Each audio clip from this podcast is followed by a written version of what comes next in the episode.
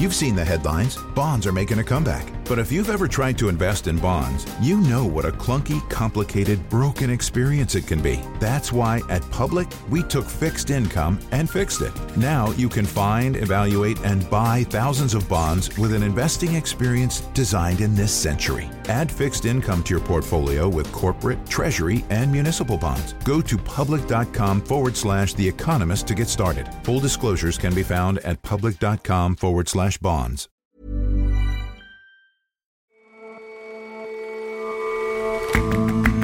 Hello and welcome to The Intelligence from The Economist.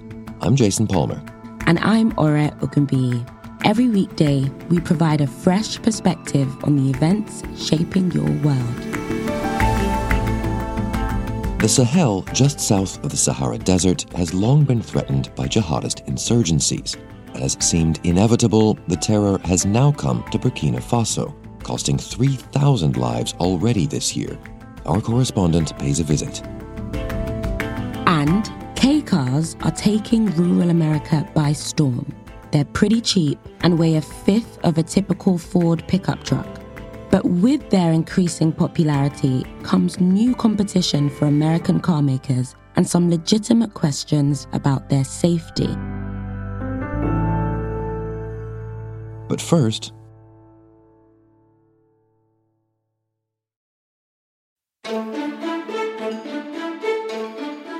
Florida's Governor Ron DeSantis is the most talked about opponent to Donald Trump in the race for the Republican presidential nomination. He hasn't officially launched his campaign for the White House, but he has raised over $100 million to help support a bid. Along the way, Mr. DeSantis has also picked some headline grabbing fights, not least with Disney. They've been treated much different than Universal, SeaWorld, and all these other places. And so they're upset because they're actually having to live by the same rules as everybody else. They don't want to have to pay the same taxes as everybody else, and they want to be able. His legislative agenda has been no less combative. From abortion to gun rights, it seems there's no right wing issue he won't pursue. That's made easier because Republicans hold a two thirds majority in both chambers of the state legislature. Whether this bullish approach will help or hinder his chances on the national stage, though, is another question. Florida is a critical swing state in presidential elections, and it still has a large share of voters who are registered as independent. Alexandra Suich Bass is The Economist's senior correspondent for politics, technology, and society.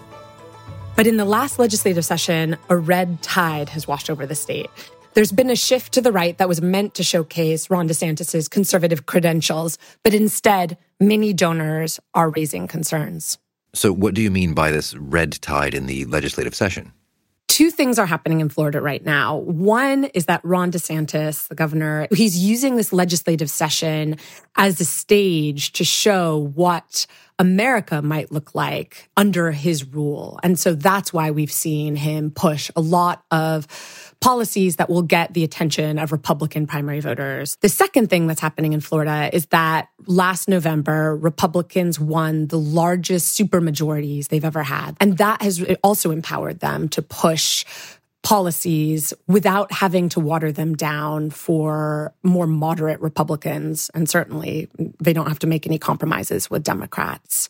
The legislature is both trying to help Ron DeSantis attain his goal of the White House but then there's also something else that's afoot, according to my interviews. Some people have suggested that the legislature is afraid of crossing Governor DeSantis because he's shown that he has a vengeful streak. But whatever's motivating this, there's been a very large effect on the tenor of this legislative session, as Florida Speaker of the House, Paul Renner, told me.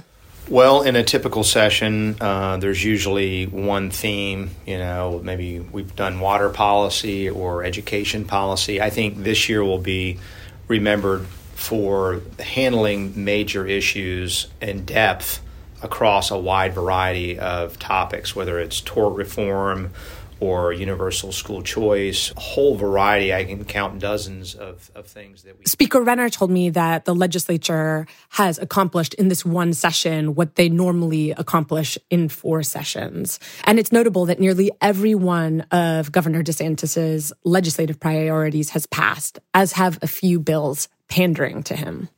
So, talk me through what kind of legislation we're talking about here. We've seen a lot of attention on culture war issues. New laws passed related to guns. There's a restrictive new six week abortion ban. And then we've seen a lot of anti woke crusades that Governor DeSantis has become quite famous for. These involve restricting diversity, equity, and inclusion initiatives and some other issues like education and what children are taught in schools. We We've also seen some laws that really pander to Governor DeSantis as he tries to run for the White House. One makes it impossible for journalists to request public records of travel. The ostensible reason is for his security and safety, but it even bans past record requests. So it raises questions about what the real purpose is. And how is all of this going down with the people of Florida? I think that it's still early and people are just getting to grips with exactly how much has happened over the last six weeks of the legislative session. But I do think that some of the issues that the legislature is grappling with are not necessarily the issues that people say are their top priorities. Affordable housing, for example, ranks at the top of voters' agenda. It's followed by the economy as so many people move to Florida and we've seen rents and home values soar in the state. Although the legislature did pass an affordable housing bill, no one thinks that it's really enough to deal with the issue. So many Florida watchers and donors are more concerned and disappointed with this session than they are happy because they feel like a major opportunity was missed to deal with the very real issues of Floridians rather than the politically politically divisive ones. Because Mr. DeSantis is playing to a national audience, not to the constituents in Florida. That's right. He's trying to get the average voter in Iowa or New Hampshire to pay attention to him. He's not necessarily thinking about the needs of all Floridians. This session has shown a very different side of the governor than we had encountered previously, his vengeful side. And the most prominent example of this is his ongoing spat with Disney. That began last legislative session when the then CEO of Disney spoke out about what opponents call the Don't Say Gay bill, which restricts discussions of sexuality in public school classrooms. DeSantis swiped at Disney Disney for trying to get involved in this debate. Recently, Disney sued the state for what it calls its unconstitutional actions and trying to restrict the free speech of the company. And then recently, the DeSantis appointed board countersued Disney.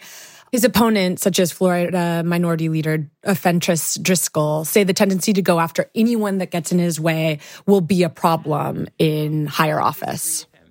That's the rub with this guy. If you disagree with him, he will come after you with a vengeance, will not let it go. And is that really what we want in terms of the leader of the free world and the person who's going to be leading our military? Is this what we want? But it's not just Mr. DeSantis's critics who are expressing disappointment and disbelief about his continued bashing and conflict with Disney. It's also some of his donors. They feel that Disney has been a miscalculation. They also have been disappointed by his stance on Ukraine, where he's described it as a territorial dispute that America should not get involved with. And they feel that he has gone too far on issues like abortion. So, with all that in mind, should he run? Do his prospects look plausible? Recently, we've seen support for Governor DeSantis dip. In November, 46% of people polled by The Economist and YouGov favored the governor, and just 39% Donald Trump. Recently, the situation has reversed, with 53% of Republicans favoring Donald Trump as the Republican nominee in 2024, and just 31% who favor Governor DeSantis. We've seen that surge in popularity in part due to Donald Trump's legal woes and support for him in the aftermath. But I do think that some of this comes from Governor DeSantis misplaying his hand as well. And so I think there's a big question about how quickly Ron DeSantis's light might fade. And regardless of what happens on that national stage, what do you think will become of the DeSantisism he leaves behind in Florida? A lot of people are already thinking about a Florida post DeSantis and are hoping that some of the policies that he's pushed through this session will be reversed. But his impact is going to be felt far beyond Florida. We've seen other states that are controlled by Republicans start talking about some of the things that he's put on the agenda. So the Don't Say Gay bill that is now law in Florida is being discussed in other states, including Texas, and universal school choice has also been a talking point. So whatever happens, we're going to see other states start to look a little bit more like Florida, regardless of whether Governor DeSantis is successful in his bid for the presidency. Thanks very much for joining us, Alexandra. Thank you, Jason.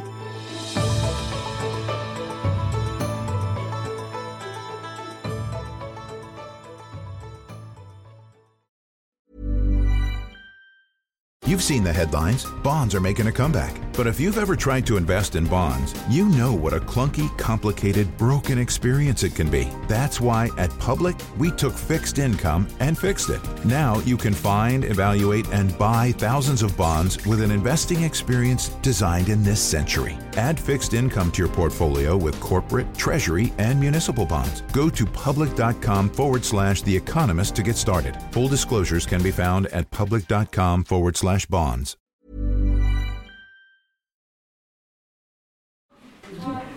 Ça va? Très bien. I recently visited a primary school to the north of the capital of Burkina Faso, which is in central West Africa. Kinley Salmon is an Africa correspondent for The Economist. And uh, what I saw was every classroom in this school block in this dusty expanse on the edge of a village practicing what to do if jihadists were attacking. Vous connaissez UNICEF? Oui. Oui? D'accord. Moi, je travaille pour UNICEF. And the teacher and the visiting people from UNICEF who've been supporting the program were saying, Can you show us what to do? And the children would say yes. And then a whistle blows.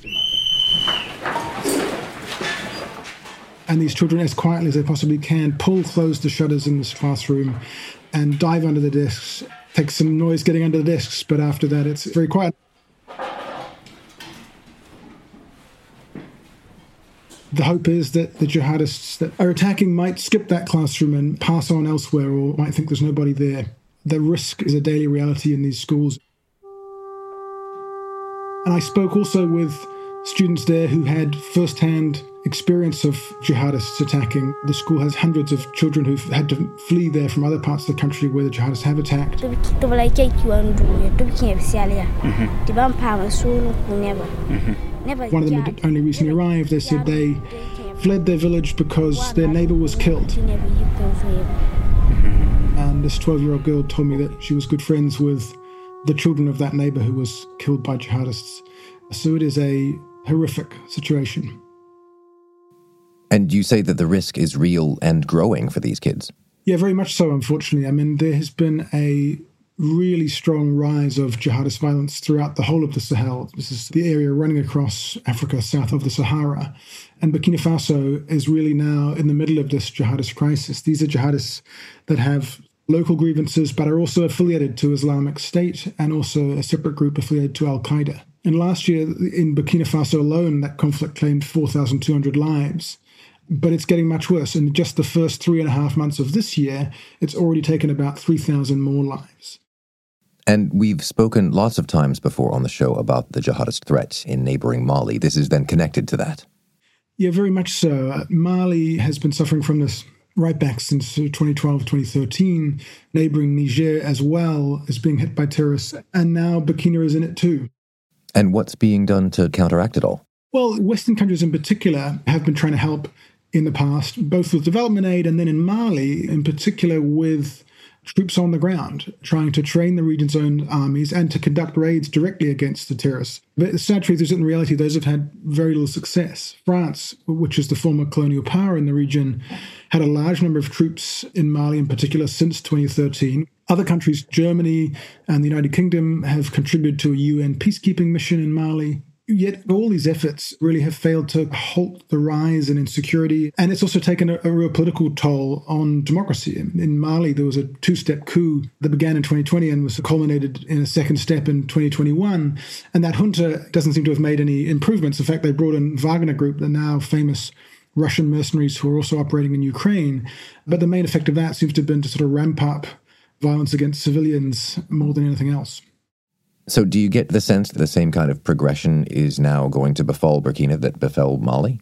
Oh, very much so. And in many ways, it already has, unfortunately.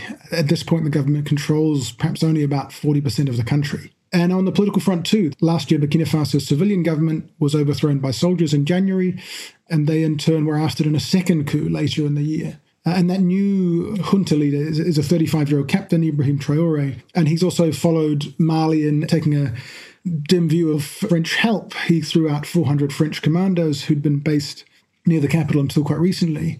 The humanitarian toll of, of all this chaos and instability has also risen just incredibly rapidly. The number of displaced people in the country at the end of 2018 was about 56,000. It's now 2 million people, which means about 10% of the population of the whole country has now been forced from their homes. And it sounds as if you don't have a whole lot of faith in the new military government's ability to, to deal with all these problems.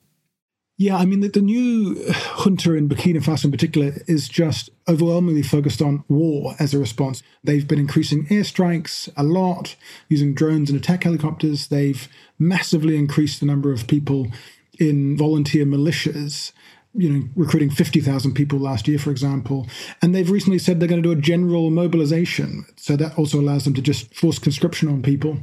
There is plenty of support for this, at least in the capital, but that's in part because the government has pretty effective propaganda, including routinely showing drone strikes on TV. But the, the flip side of all of this is that there has really been a sharply increasing evidence of attacks on minority groups, especially a Fulani ethnic group who are often accused without evidence of supporting the terrorists. And this seems to be accelerating, you know, what are essentially ethnic massacres where these militias or soldiers show up in a town and kill all the men in it based on their ethnicity. And so military alone just doesn't look like a solution to this. Most analysts think these atrocities re- fuel recruitment, that keeping the schools open and providing basic services would also help in this fight against jihadism in a different way. And, and that just isn't a priority for the government at the moment, it seems. And so the prospects generally then for Burkina Faso don't sound very good. Yeah, unfortunately, I think for now the future looks very worrying. There's likely increased ethnic polarization, very likely more of these atrocities, particularly against ethnic Fulani.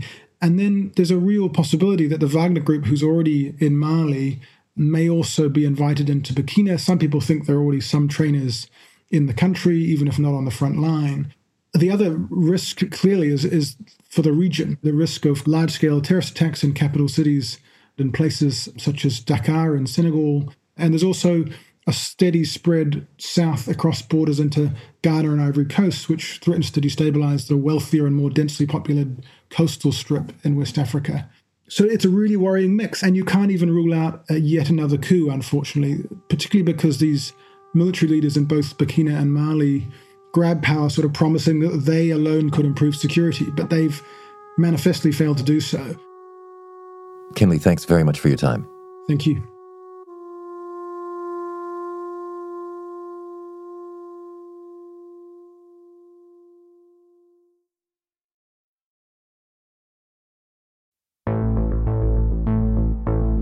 Drive around Middle America, and you'll quickly get a sense of how much people love their huge, powerful trucks.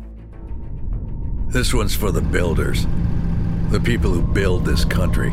This is the truck they've always trusted. High torque, lots of horsepower, and the larger, the better. Built for those who know that towing and torque and connectivity aren't truck ad cliches. They're things they use to make a living. Get the job done right. Be strong, like a rock. And all those other things you hear in the classic adverts. Producing the most powerful line of engines ever in a Chevy truck. Vortec.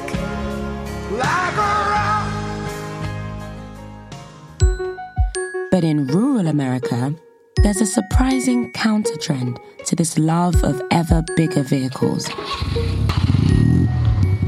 So, Kei cars are these tiny Japanese vehicles.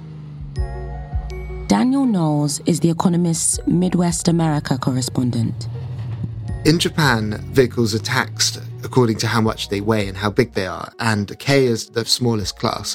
And Kei trucks specifically are the pickup truck version of that. So they have these very small pickup trucks that are less than six feet wide, not much longer than that. And they weigh as little as five or 600 kilograms, you know, in comparison to a new American pickup truck, something like a Ford F 150, which might weigh 3,000 kilograms, depending on how it's configured. So they're these very small vehicles. And in rural America, people are importing the Japanese ones more and more. They're falling in love with them, you might say. Okay, so how is the experience of owning one of these trucks different from owning a more traditional commercial truck?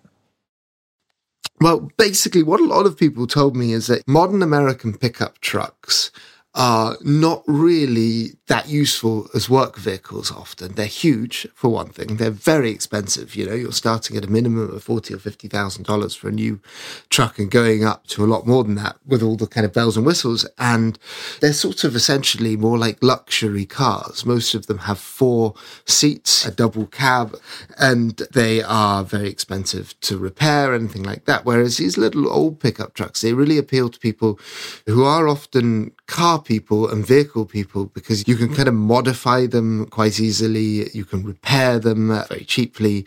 You know, you can understand them. They're quite simple. They don't have onboard computers and all that kind of stuff. I spoke to a guy in northern Wisconsin who told me how you can fit tracks to them. And because they don't weigh very much, they're really good for taking out on frozen lakes for ice fishing. So they've got this kind of huge fandom of people who basically like the simplicity of them, how easy they are to modify, the cheapness and the kind of versatility of them, in contrast to a kind of modern, you know, pickup truck, which is basically a sort of luxury SUV pretending to be a work vehicle that that is not actually always that useful for the sort of hauling stuff around or the working off road that the kind of people buying these Kei trucks are looking for.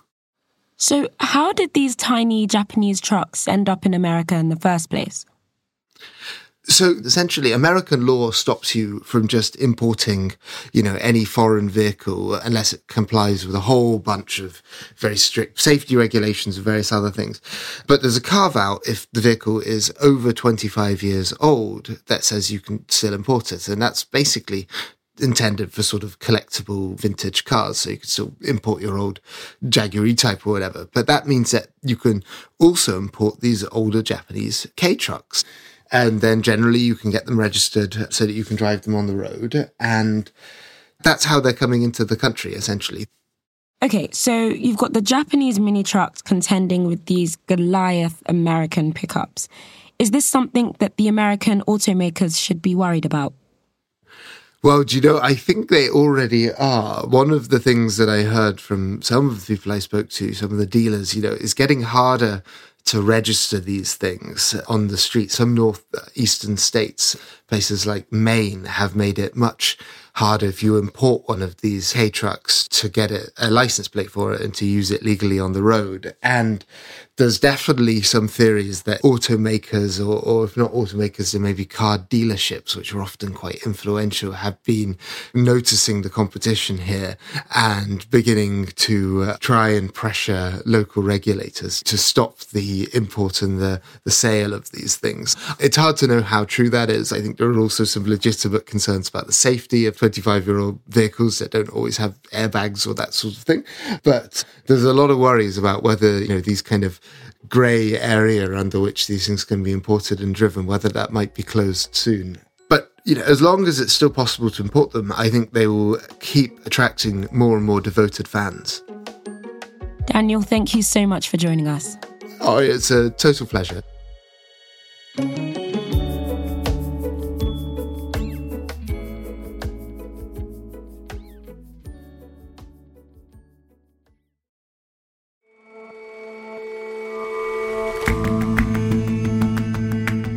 That's all for this episode of The Intelligence. Let us know what you think of the show. You can get in touch at podcasts at economist.com. And if you're not a subscriber to The Economist, you really are missing out. Dive in. Get a free 30-day digital subscription by going to economist.com slash intelligence offer. The link is in the show notes. We'll see you back here tomorrow.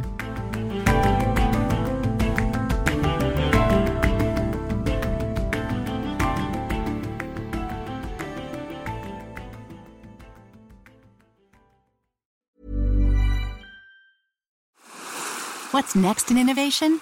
That's not the right question. It's where. Puerto Rico is more than just a tropical paradise, it's an innovations paradise. Where startups and global players coexist in a vast and vibrant ecosystem, where talent runs deep, highly skilled, and bilingual. Plus, Puerto Rico has the most competitive tax incentives in the U.S. If you believe your business can go anywhere, this is the place to bring it. Find out more at investpr.org/economist.